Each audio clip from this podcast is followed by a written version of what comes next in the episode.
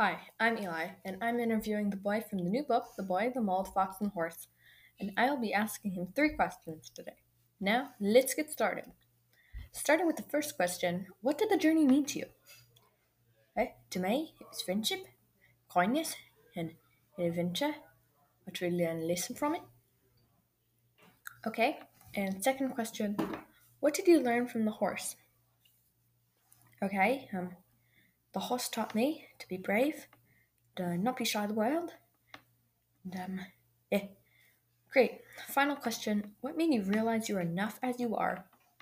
The whole journey, to me and my friends, made me realize I was enough as I am. Awesome. Thank you so much for coming today and enjoy the rest of your day. Bye.